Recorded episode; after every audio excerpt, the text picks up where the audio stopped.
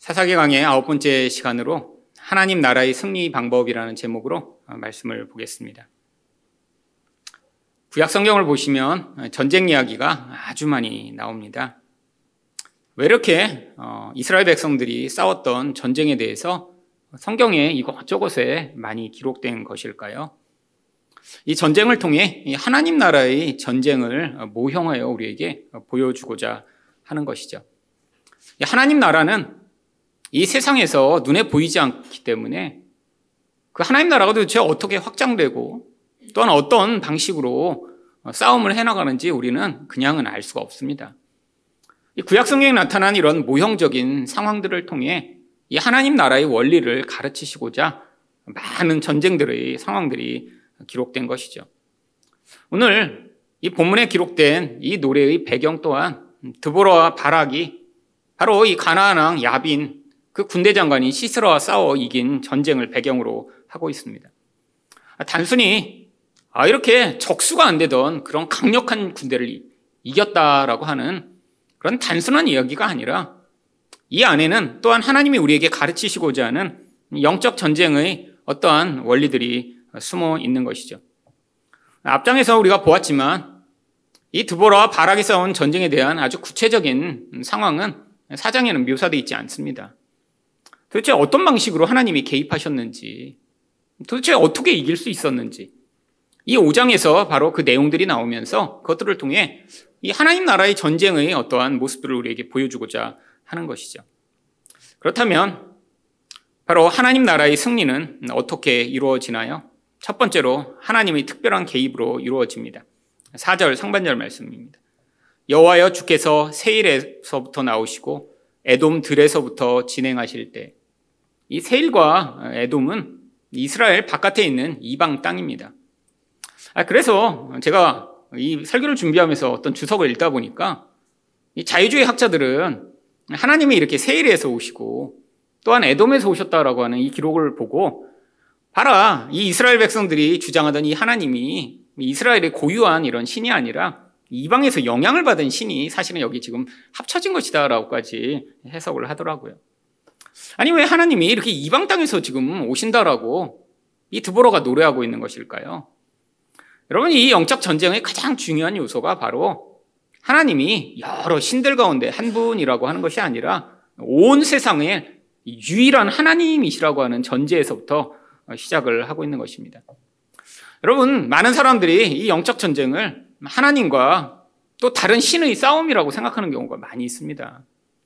그래서 우리는 하나님을 대행해 마치 다른 신들과 싸우는 사람과 이렇게 싸워서 그들의 땅을 빼앗거나 어떤 일들을 하는 것을 영적 전쟁이라고 생각을 하죠. 여러분은 내 성경은 그렇게 이야기하고 있지 않습니다. 하나님은 온 세상을 다스리시는 유일한 창조주시며 유일한 하나님이세요. 이 하나님과 대적하거나 하나님과 같은 수준에 있는 존재는 어떤 존재도 존재하지 않습니다. 여러분, 근데 많은 사람들이 하나님을 아, 이렇게 지엽적으로 바라보거나 또한 하나님이 이렇게 다른 신과 비교해 별로 힘이 강하지 않은 것처럼 생각하는 경우가 많이 있죠. 아니, 특별히 고대에는 이 신들이 각 지역을 다스리는 신이라고 생각했기 때문에 성경에 보면 이 하나님을 산들을 다스리는 시인이라고 표현한 표현들이 나옵니다. 이스라엘 땅에 예루살렘이나 이런 지역에 산들이 있으니까 아, 이 산의 신인 여호와는 평지에 가면 힘을 제대로 발휘할 수 없다라고 생각하는 것이죠. 여러분, 근데 성경이 지금 왜 드보라가 하나님이 세일 땅, 에돔 땅, 지금 가나안에 있는 먼 곳에서부터 지금 오신다라고 이야기를 하는 것일까요? 아니, 이스라엘 백성들의 입장에서 보면 이방의 땅이고 먼 곳이지만 그 모든 곳까지 다 하나님이 통치하시고 다스리시는 우리 하나님이 온 세상의 유일한 하나님이시다라고 선포하고 있는 것이죠. 여러분, 이런 생각은 지금까지도 많은 사람들이 하고 있습니다. 바로 어느 지역을 다스리는 신이 따로 있다라고 하는 것이죠. 제가 인도에 오래전에 선교를 갔을 때 한국에 있을 때는 엄청 신앙이 좋던 청년 집에 초대를 받아 갔습니다. 교회도 엄청 열심히 나왔고요.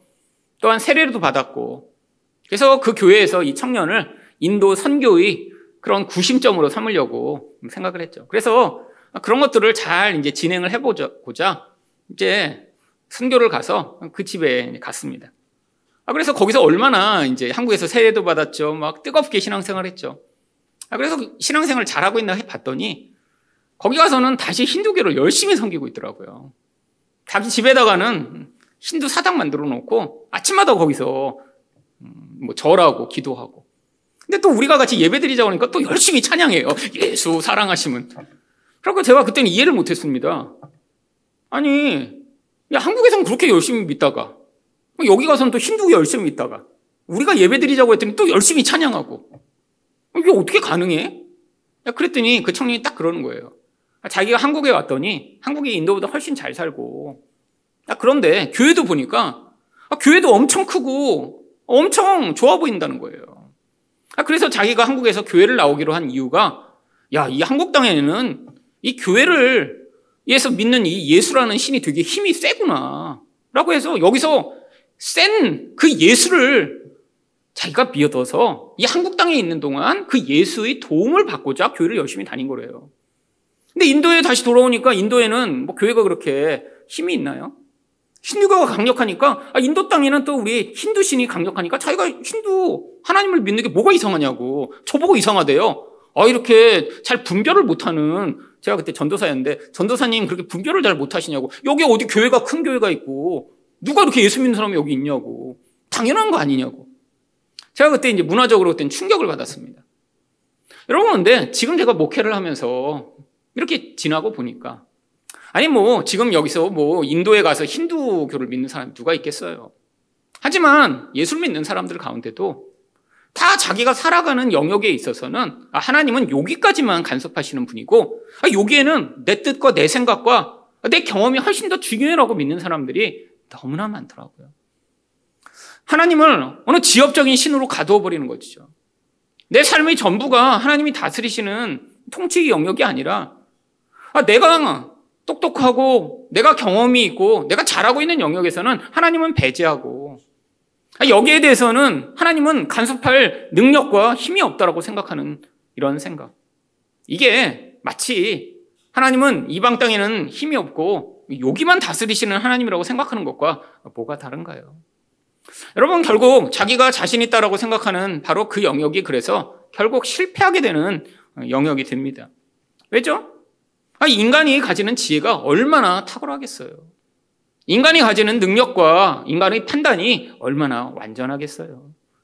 여러분 인생의 모든 영역이 우리 하나님의 다스리심과 인도하신 가운데 있지 아니하면 여러분 이 땅에서 우리는 결국 이런 많은 보이지 않는 영적 싸움에서 절대로 승리해 나갈 수가 없습니다.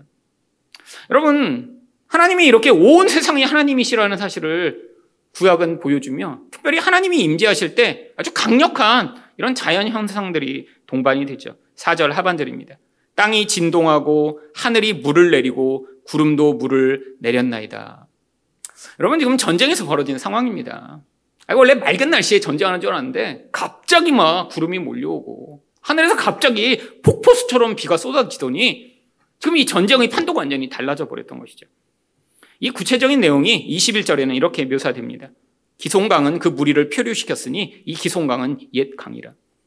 원래 옛날에 강이 흘러가던 자국만 있었어요. 근데 맨만한 땅이었는데 아, 그땅 위에 전쟁하려고 이 시스라가 900승이나 되는 철병거를 이끌러 와서 이놈들 데려가면 해봐. 우리가 그냥 다 짓밟아 버릴 거야. 라고 하고 있었는데 갑자기 하늘이 변하더니 온 세상이 진동할 정도로 하늘에서 막 비가 쏟아지기 시작한 거예요. 그랬더니 메마른 땅에 갑자기 강이 생겼습니다. 옛 강, 옛날에는 강이 있었던 흔적이 있는데 단단한 땅이어서 거기 지금 전쟁하려고 모였던 이 전차 부대가 이 쏟아지는 비 앞에 갑자기 다 진흙밭으로 변한 그 땅에 다 묶이면서 결국 승리를 얻어내게 된 것이죠. 여러분, 하나님이 이렇게 놀랍게 자연현상 가운데 개입하셔서 이런 놀라운 결과가 주어졌습니다. 여러분, 얼마나 대단한 일인가요? 아니, 여러분 이 타이밍이 정확히 맞지 않았다면 정말 아무 일도 벌어지지 않았겠죠. 만약에 비가 그 전날 막 엄청나게 왔어요. 아, 그래서 이미 진흙밭이에요. 그럼 시스라가 거기에 자기 철병거를 가지고 올 리가 없겠죠. 아니면 지금 다볼산 위에 모여있던 이스라엘 백성들이 야, 하나님이 도와주실 거야. 그러고 막 전쟁으로 내려갔는데 아, 비가 두 시간 후에 와. 그러면 그냥 다 죽고 나서 끝이잖아요. 다 죽어서 이제 하늘을 봤더니 그제서야 비가 내리며 눈물과 함께 우리 하나님 왜 이러시나 이렇게 됐을 거 아니에요. 근데 어떻게 딱 그 시간에 이 세상의 자연이 움직이며 거기에 비가 쏟아질 수 있죠? 여러분, 이 자연을 움직이는 힘이라는 것. 여러분, 사람들이 얼마나 열광하는 그런 능력인가요? 왜? 이 자연이라는 것 자체가 이 자연이란 말 그대로 스스로 움직이는 힘이기 때문에 어떤 인간도 이 자연에 개입할 수가 없습니다. 여러분, 지금처럼 과학기술이 발전하고 사람들이 세상의 모든 것을 알 수 있는 것 같은 이 시대에도 이 자연에 인간이 개입할 수 있는 여지가 얼마나 적은지 모릅니다. 여러분, 태풍이 올 때 사람이 그 태풍을 막거나 다른 곳으로 돌려보낼 수 있나요? 여러분, 자연이 움직이는 대로, 아, 여기로 갑니다. 이번에는 일본 쪽으로, 어, 갑자기 한국으로 틀었습니다. 그냥 우리는 그것을 중계할 뿐이에요. 여러분, 매년 지금 가뭄이 들고, 매년 이렇게 또 비가 너무 많이 와서 고통하는 땅이 얼마나 많이 있나요? 인간이 뭐만 할 수 있죠? 이 세상을 악화시키는 일만 할 수 있습니다. 이 온실가스를 너무 많이 배출해서 지금 이 인도양과 태평양이 너무 온도가 올라가서 지금 세계 곳곳에 엄청난 가뭄과 엄청난 홍수가 매년 반복해서 벌어지고 있죠. 바다 온도가 올라가니까 세상의 기온이 올라가면서 지금 아직 우리나라는 그렇게 큰 피해를 엄청나게 보고 있지는 않지만 지금 호주와 같은 땅에는 지난 몇 년간 갑자기 엄청난 비가 내렸다가 또 엄청난 가뭄이 들어 막 국토의 3분의 1이 다 불타버려서 수십억 마리의 짐승들이 다 죽는 이런 비참한 일이 벌어지는데 인간이 할 수 있는 일이 없죠.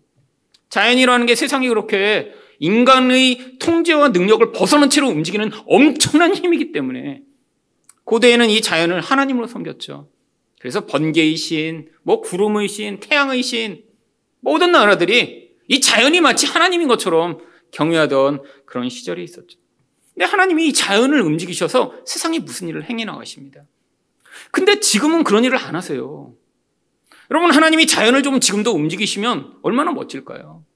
아, 그래서 갑자기 막 홍수가 오려고 할 때 목사님들이 미리 다 목사님들한테 하나님이 예언의 능을 주셔갖고 야, 이렇게 홍수가 지금 엄청나게 태풍이 임할 거 앞으로 내일 내가 저쪽으로 돌려보내겠다. 그래서 아, 교회에서 미리 다 얘기해요. 내일 임할 이 엄청난 무서운 폭풍과 하나님 우리에게 계시를 주셔서 하나님이 이쪽으로 옮기시겠다고 하셨습니다. 그러면 교회의 권위가 확 올라가지 않을까요? 그리고 목사들도 얼마나 이렇게 이렇게 권위가 올라갈 거예요. 그렇잖아요. 이 자연 현상을 막 예언하고 막 다 알아. 여러분 그런 일은 없습니다. 아니 무서운 일들이 세상에 벌어져요. 앞으로 점점 심해지겠죠. 지금 이대로 세상의 온도가 올라가다가는요. 지금 우리가 살고 있는 이 한국 땅에도 앞으로 곧 엄청난 이런 자연 재해로 말미암아 우리가 예상하지도 못한 그런 일들이 벌어질지 모릅니다. 지금 가끔씩 경험하잖아요. 갑자기 너무 많은 비가 내려서 한 지역이 그냥 갑자기 물바다가 되고 아파트가 잠기고 바로 작년에도 있었던 일이죠. 왜 근데 하나님이 지금은 이 자연 현상에 개입하시지 않는 것인가요? 아니 구약에 이렇게 하셨다면 지금도 하시면 되지 않아요? 여러분 하나님이 이 자연에 개입하셔서 뭘 우리에게 가르치시고자 했냐면 눈에 보이지 않는 이 세상과 보이는 모든 세상에 우리 하나님이 유일한 하나님이시라는 사실을 보여주시고자 이 일들을 행하신 것이죠. 그리고 이렇게 이 자연까지도 다스리시는 아, 이런 하나님이 이 세상에 그 자연을 통제하고 나타나셨을 때 그분이 진짜 하나님이심을 우리가 믿고 그분을 구원자로 받아들일 수 있도록 바로 구약에서 하나님이 이 모든 일들을 행하신 것입니다. 여러분, 바로 예수님이 바로 그 일을 행하셨죠. 여러분, 예수님이 두 번이나 무슨 일을 행하셨나요? 바람과 바다를 잠잠케 하셨, 이 바다 가운데 물에 빠져 죽을 수밖에 없는 제자들을 구원하시는 일을 행하십니다. 바로 첫 번째 일이 마태복음 8장 24절과 26절, 27절에 나옵니다. 바다에 큰 놀이 일어나 물결이 배에 덮이게 되었을 때 예수는 주무시는지라. 예수께서 이르시되 어찌하여 무서워하느냐 믿음이 적은 자들아 하시고 곧 일어나서 바람과 바다를 꾸짖으신데 아주 잔잔하게 되거늘 그 사람들이 기이 여겨 가로되 이 어떠한 사람이기에 바람과 바다도 순종하는고 하더라. 여러분 예수님이 제자들과 함께 배를 타고 가고 계세요.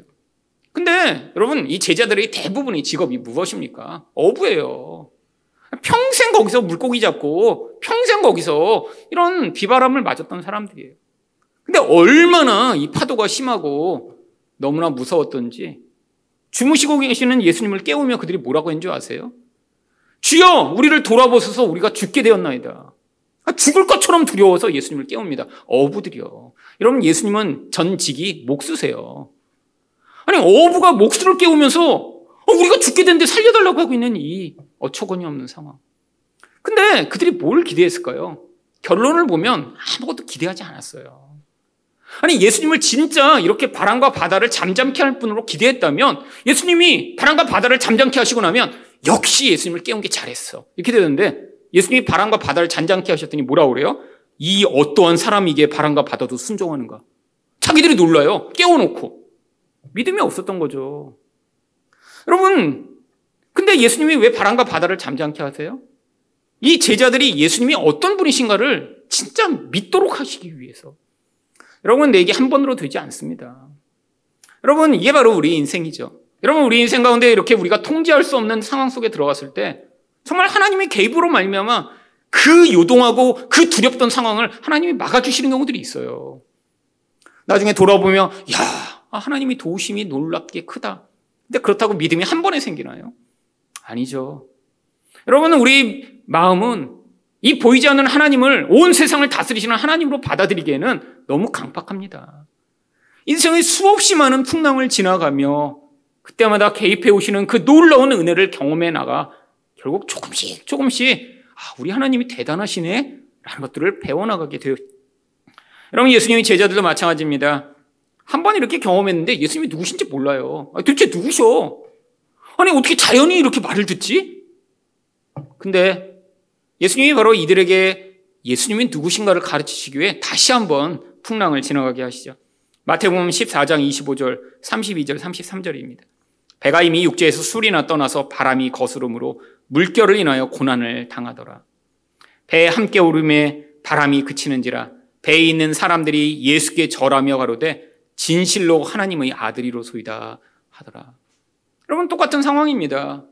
근데 상황이 약간 달라졌죠. 첫 번째는 예수님이 거기에 계셨어요. 근데 두 번째는 예수님은 밖에 계시고 제자들만 지금 배를 타고 가다가 풍랑을 심하게 당하죠. 여러분 무서워서 거의 죽을 지경이 됐습니다. 근데 예수님이 오시더니 바람과 바다가 잔잔하게 돼버려요. 그때 제자들이 뭐라고 고백합니까? 바로 당신이 하나님의 아들이다라고 고백을 하죠. 여러분 하나님의 아들이라는 이 고백이 바로 우리 인생으로부터 하나님이 끌어내시고자 하는 고백이에요.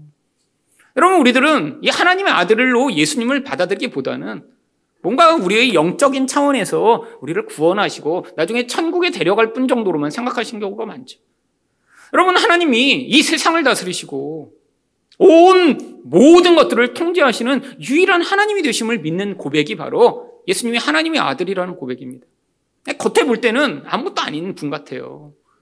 여러분, 지금 예수님보다 이 제자들 나이가 더 많았을 것 같고요. 아, 예수님 뭐 그렇게 강력하고 멋있고 힘 있는 자로 보이시지 않는 분이잖아요. 근데 이 자연이 예수님의 말씀 앞에 통제당하며 우리 예수님이 그 자리에 계셨을 때 그 요동하던 인간을 두렵게 하던 모든 것들이 잠잠케 되는 것을 보며 제자들이 그때 무엇을 갖게 되나요? 바로 믿음을 갖게 되죠. 여러분 인생을 살아가며 우리는 많은 영적 전쟁들을 하게 되어 있습니다.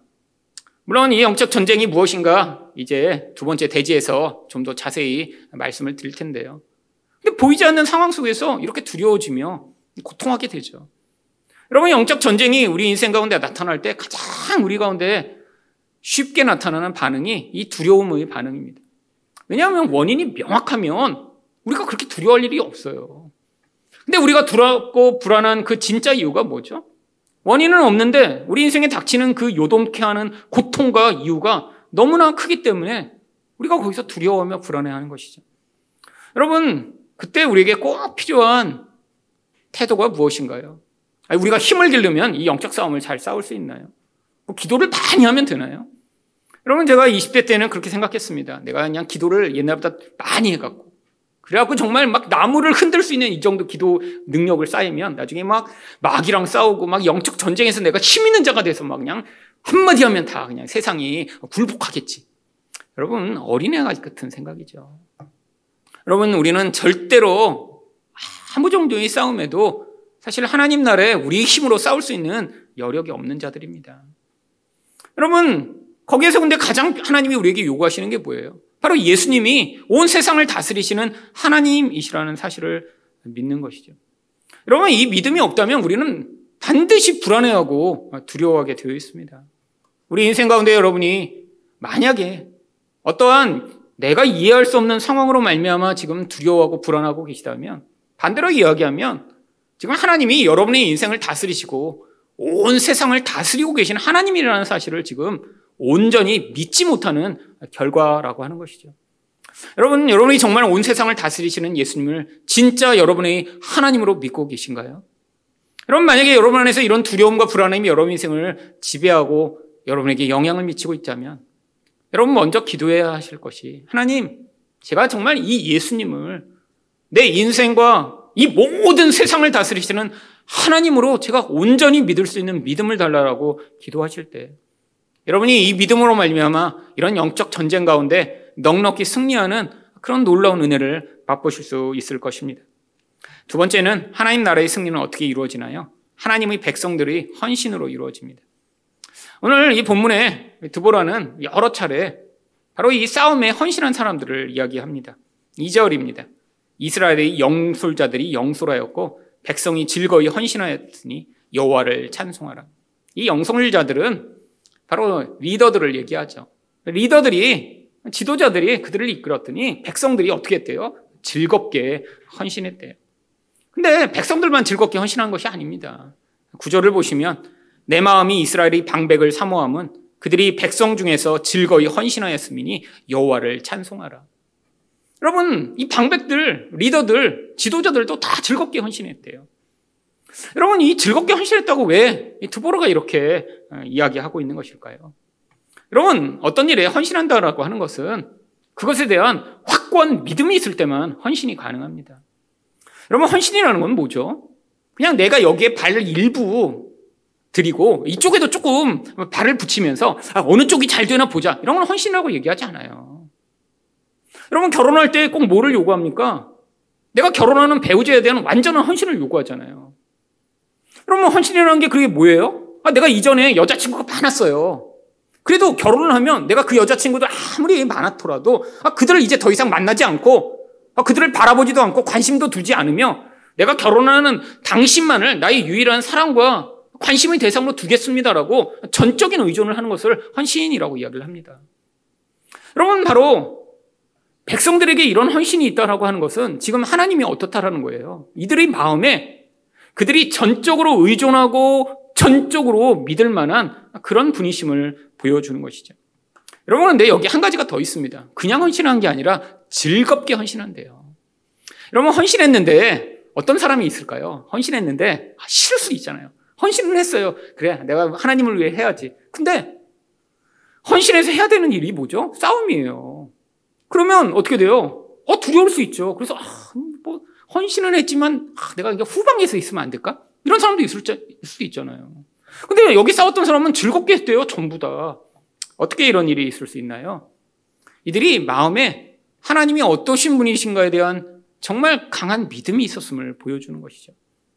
여러분, 그렇기 때문에 이들이 어떤 반응까지 했나요? 18절 말씀입니다. 스불로는 죽음을 무릅쓰고 목숨을 아끼지 아니한 백성이요. 납달리도 들의 높은 곳에서 그러하도다. 여러분, 목숨을 내놓고 이렇게 헌신하며 즐겁게 헌신한 사람들. 여러분, 이들이 어떤 사람들인가요? 바로 하나님의 백성들이 반드시 보여야 할 반응을 보여주고 있는 것입니다. 여러분, 지금 전쟁이 어떻게 나타날지 모르는 상황이에요. 근데 이들이 즐겁게 헌신했더니 나중에 어떻게 됐어요? 놀라운 승리를 거둡니다. 여러분, 이렇게 즐겁게 헌신한 사람만 어떤 결과를 누릴 수 있나요? 그 결과가 이런 승리로 판별이 났을 때 누리는 그 모든 영광과 그 승리의 기쁨을 맛볼 수 있죠. 여러분, 그런데 모두가 이렇게 헌신한 것이 아닙니다. 하나님의 싸움에 동참하지 않은 사람들이 있는데 이들은 저주를 받는다라고 하죠. 23절입니다. 여호와의 사자의 말씀에 메로스를 저주하라. 너희가 거듭거듭 그 주민들을 저주할 것은 그들이 와서 여호와를 돕지 아니하며 여호와를 도와 용사를 치지 아니하였음이라 하시도다. 여러분 이 메로스는 가나안에 있는 이스라엘 백성들이 거주하던 한 성읍입니다. 아니 이방 가나인 족속이 아니에요. 여러분 가나안 족속들이 이스라엘 백성들을 괴롭혔으니까 그들은 저주를 받는 게 마땅하죠. 근데 지금 싸움에 동참하지 않았다고 이들은 저주를 받아야 된다라고까지 왜 얘기를 하는 것일까요? 이게 바로 그들의 근원적 불신을 보여주는 결과이기 때문이죠. 여러분, 영적으로 하나님을 믿지 않았기 때문에 이런 상황이 벌어졌을 때 이들은 헌신도 하지 않은 것입니다. 그러니까 결과적으로 어떻게 됐어요? 헌신하지 않은 결과로 말미암아 이들이 근원적으로 하나님을 믿지 않는 자들이라는 사실이 드러나면서 결국 이들이 저주 앞에 서게 된 것이죠. 여러분 결국 삶에서 나타나는 이 헌신의 결과들이 뭘 보여주는 것인가요? 바로 근원 안에서 하나님을 참 믿는가? 아니면 믿는 사람처럼 흉내는 내는데 진짜 그들의 본질 안에는 신앙이 없는 자라는 사실이 드러나는 것이죠. 여러분 결국 많은 사람들이 그렇게 이야기합니다. 아, 나는 신앙은 좋은데 내 삶에 있어서 이렇게 구체적인 부분에서는 헌신하고 아, 열심을 낼 수 없다. 아니에요. 그의 삶에서 드러나는 부분이 그의 본질을 보여주는 시금석이 되는 것입니다. 여러분 그래서 이 드보라가 이렇게 자기 생명을 내놓고 헌신했던 한 사람의 구체적인 예를 바로 야엘로 이야기를 하는 것입니다. 24절 그리고 26절 말씀입니다. 겐 사람 헤베르 안의 야엘은 다른 여인들보다 복을 받을 것이니 장막에 있는 여인들보다 더욱 복을 받을 것이로다. 손으로 장막 말뚝을 잡으며 오른손에 일꾼들의 방망이를 들고 시스라를 쳐서 그의 머리를 뚫되 곧 그의 관자놀이를 꿰뚫었도다. 여러분 이 여인 사실 그게 만일 우리에게 주어진 역할이었다면 얼마나 두려웠을까요? 생각해 보세요. 누군가를 그렇게 말뚝으로 쳐서 죽이는 일인데 여러분 이게 일반 사람은 하기 정말 어려운 일입니다. 여러분 생각해 보세요. 시스라가 왔는데 마음에는 아, 저 자식 내가 말뚝으로 쳐서 죽여야지. 이런 마음을 가지고 그 사람을 영접해 지금 거짓말을 하고 있다고 생각해 보세요. 일반 사람은 사실 하기 힘든 일이에요. 여러분 그렇잖아요. 내 마음으로는 죽이려고 그래. 관자놀이를 뚫어야지. 근데 겉으로는 아, 우유도 드시고 잘하세요. 할 수 있을까요? 근데 더 무서운 게 뭐죠? 자고 있는데 대부분 그러잖아요. 자고 있는데 죽이려는데 눈을 딱 뜨고 봐. 여러분 상대가 뭐 약간 어린애가 아니에요. 장군이에요. 근데 나는 이거 뭐 가서 총으로 쏘는 게 아니라 이 말뚝으로 박아야 돼. 말뚝으로. 근데 이렇게 하려고 하는데 눈 뜨고 보면 하, 얼마나 떨렸을까요? 아니, 자기가 이렇게 하려고 하는데 걸려. 거짓말이라는 게. 아니면 죽이려고 그러는데 눈을 뜨고 봐. 그러면 자기 생명이 날아가는 거잖아요. 여러분 근데 이것을 뭐라고 얘기합니까? 다른 모든 여인보다 받을 복이라고 얘기를 합니다. 왜죠? 이게 하나님 나라에 소속된 자들이 바로 하나님이 진짜 하나님이시라는 사실을 믿을 때만 발휘할 수 있는 놀라운 두려움을 이긴 모습이기 때문이죠. 여러분, 이 인간이 가지는 두려움이라는 감정은 사실은 힘에 대한 반응입니다. 여러분, 어떤 강력한 힘, 나를 파괴할 수 있는 그런 무서운 힘, 내가 통제할 수 없는 힘 앞에 인간은 반드시 두려움을 반응을 하게 되어 있어요. 두려움을 안 느낀다? 그런 사람은 있을 수가 없습니다. 여러분, 나를 힘들게 하고 내 인생을 파괴하며 내 가까운 사람의 미래를 영향을 미칠 어떤 강력한 힘이 모호하고 구체적이지 않으면 그 두려움은 불안으로 바뀌게 되죠. 여러분, 결국 두려움과 불안을 우리 인생에서 경험할 수밖에 없습니다. 여러분, 내가 어떤 대상에 대해서 두려움을 느낀다, 불안함을 느낀다. 왜 그런 거예요? 어떤 강력한 힘이 그 사람이나 그 대상의 미래에 영향을 미칠 것 같은데 내가 그것을 어떻게 할 수 없어서 그렇죠. 여러분 세상에는 이 인간이 가지는 두려움과 불안함을 이용해 엄청난 장사를 하고 있습니다. 지금 한국에서 가장 많이 잘 되고 있는 장사가 뭐예요? 학원이잖아요, 학원. 여러분, 이게 학원 하면 막 이렇게 1년에 막 몇백억씩 버는 사람? 이거 다 학부형들이 가지는 불안함을 지금 장사해서 돈 벌고 있는 거죠, 솔직히. 뭐, 물론 킬러 문항 뭐 이런 거 나온다고 하는데 그래서 제가 킬러 문화 한번 풀어봤거든요. 그랬더니 제가 되게 감사했습니다. 아, 제가 몇십 년 전에 이렇게 시험 보고 대학교 간 게 너무 감사하다. 무슨 얘기인지 이해가 안 돼요. 아니, 왜 국어를 푸는데 수학이 나오고, 뭐 경제가 나오고. 근데 그 몇 명 문제를 가지고 지금 장사하는 거죠. 학원에 안 다니면 이런 거 하나도 못 푼다고. 여러분, 다녀도 못 풀어요. 못 푸는 애들은. 푸는 애들은 안 다녀도 풉니다. 아, 그렇잖아요. 학원 다녔다고 그거 뭐 다 알아요. 여러분, 근데 인간이 두렵잖아요. 이 엄청난 힘, 미래의 인생이 좌우되는 힘 앞에 모두가 두려워하니까 그걸로 지금 장사하고 있는 것이죠. 여러분, 여러분 자신에 대해서나 여러분 가까운 사람에 대해 여러분 두려워하세요? 불안하세요? 여러분 마음 가운데 지금 우리 하나님이 여러분과 여러분이 사랑하는 사람의 그 인생 가운데 누구보다 강력한 하나님이라는 사실을 지금 믿고 있지 못한 것이죠. 여러분, 그래서 우리 하나님이 정말로 모든 것들을 다스리시는 하나님이라는 사실을 믿어야 합니다. 여러분, 이 두려움이 없어야 뭐가 돼요? 그때야 즐거운 헌신이 가능하죠. 여러분, 우리는 끊임없이 세상에서 선택을 해나가야 합니다. 우리를 두렵게 하는 미래가 얼마나 많나요? 여러분, 이 영적 전쟁의 본질은 사실 보이지 않는 영향력과 싸우는 거예요. 여러분, 보이지 않는 영향력 가운데 가장 강력한 영향력이 무엇인가요? 죄의 영향력입니다. 여러분, 사실 자녀를 키우다 보면 자녀의 미래에 대해서 아, 우리 자녀가 이런 죄악된 영향력에 빠져 하나님도 버리고 인생이 망가질까봐 두려워할 수밖에 없습니다. 아, 세상이 너무 악하잖아요. 근데 그런 단순한 두려움인가요? 인생에서 얼마나 많은 죄악된 영향력으로 말미암아 아, 이 인생이 망가지면 어떡하지? 뭐 잘못된 그런 영향력이 받아 아, 정말 나중에 하나님도 믿지 않는다고 하면 어떡하지? 이 두려움이 정말 얼마나 많이? 여러분 그뿐 아닙니다. 마귀가 인생 가운데 찾아와 한 사람의 인생을 파괴하며 사로잡는 것들을 볼 때마다 아, 이 박이 정말 무서운 존재다라는 것을 깨닫게 되죠. 그뿐인가요? 이 죄와 마귀의 영향력을 더 강력하게 만드는 이 세상의 영향력이에요. 여러분, 세상은 점점 악해져 가며 그 악한 방향이 인간의 이 죄성을 점점 강화해 파괴하는 방식으로 몰려갑니다. 여러분, 사실 2, 30년 전에 여러분 누가 그렇게 마약하는 사람들이 있었어요? 여러분 마약을 했다 그러면 연예인들이나 이렇게 마약을 하고 그런 사람도 있잖아요. 아니 요즘은 콜핏하면 다 마약하는 사람들이 도처에 많습니다. 저희 교회 올 때도 이렇게 학교 앞에 이렇게 지나가거든요. 그 앞에 항상 이제 신호가 걸려서 쓰게 돼 있어요. 100%쓸 수밖에 없습니다. 이전에 신호를 받으면 거기서는 이제 항상 멈춰야 돼요. 근데 초등학교 앞인데 초등학교 앞에 커다란 노란 플랜카드가 벌써 몇 개월째 붙어 있어요. 그래서 서서 항상 그걸 한 번씩 읽고 옵니다. 성경 구절 읽듯이 거기 읽고 오는데 뭐라고 써 있냐면 아이들한테 이렇게 음료수를 아무거나 줄 때 절대 마시지 않도록 부모들이 교육해 주세요. 마약 음료가 있습니다. 이렇게 써 있어요. 아니, 음료에다 마약을 타갖고 애들한테 준 것 때문에 지금 초등학교 앞마다 다그 플랜카드를 붙여놓은 거죠. 세상이 얼마나 이렇게 악하게 되었나요? 여러분, 근데 더 무서운 건 뭔지 아세요? 세상에선 아, 이렇게 유혹도 받을 수 있고 세상의 영향력도 받을 수 있지만 이 죽음의 영향력을 어떤 인간도 대항하고 싸울 수 없죠. 여러분, 이게 영적 싸움의 본질입니다. 인간이 애를 쓴다고 세상과 싸울 수 있나요? 아니, 마귀와 맞짱을 뜰 수 있나요? 이 죄의 무서운 영향력과 우리가 노력해서 싸울 수 있나요? 아니, 죽음이 찾아오는데 그 죽음의 강력한 힘을 이겨낼 인간이 누가 있나요?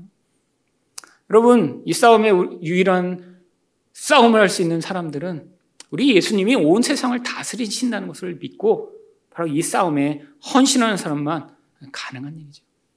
여러분, 여러분이 주변에 있는 사람들을 사랑하고 아끼신다면 여러분은 평생 이 싸움을 해 나가야 될 것입니다. 여러분, 여러분이 사랑하는 사람이 죄의 영향 가운데 벗어날 수 있도록 이 무서운 세상의 영향력에 빠져 하나님을 잃어버리지 않도록. 아니, 마귀가 그 인생에 찾아와 그 인생을 파괴하지 아니하도록. 이 죽음이 그 인생을 하나님과 영원히 결별시키지 않도록 여러분이 사랑하는 자들을 위해 계속해서 기도해야죠. 여러분, 근데 보면 사람들이 이런 싸움에 너무 일찍 지쳐 떨어져 나가는 경우가 많아요. 기도 옛날에 해봤대요. 근데 해봤는데 아니, 자꾸 별 일이 안 일어나는 것 같으니까 더 이상 기도하지 않아요. 그냥 포기해버려요. 사랑하는 사람이 죄악 가운데 빠지고 세상으로 떠나가 더 이상 하나님과 관계없는 생명과 관계없는 인생을 살아도 그냥 아무런 생각 없이 사는 이 무관심. 여러분 이거는 지금 하나님이 세상을 다스리신다고 믿거나 즐거이 헌신한 모습이 아니라 좌절하고 낙담한 모습이죠. 하나님은 우리에게 끊임없이 이 하나님이 요구하시는 이 생명을 살리며 하나님이 온 세상에 예수 그리스도를 주심으로 우리를 통해 이 놀라운 은혜를 베푸시고 계신 이 사실을 우리가 믿어 이 일에 즐거이 헌신하기를 원하십니다. 우리가 볼 때는 아무것도 아닌 영혼인 것 같아도 하나님에겐 그 영혼이 온 세상과 맞바꿀 만한 가장 귀한 가치를 가진 영혼이기 때문이죠. 여러분, 여러분 주변에 사랑하는 사람들이 있으신가요? 아니, 여러분 근데 그들을 지금 포기하고 더 이상 기도하거나 간절한 마음으로 그들에게 반응하고 있지 않으신가요? 여러분 지금 하나님이 온 세상을 다스리신다는 사실을 못 믿어도 포기한 거 아니세요? 아니 죄에 사로잡혀 있는 자라 아이 그냥 죄 가운데 죽어도 상관없어라고 하는 마음 아닌가요? 세상의 영향력이 너무 강하니까 여러분들이 처음에 조금 애써 보다가 아유 그래 저대로 살아 나는 이제 더 이상 신경 끌 거야라고 포기하고 계신 것은 아닌가요? 여러분 우리에게 믿음이 필요합니다.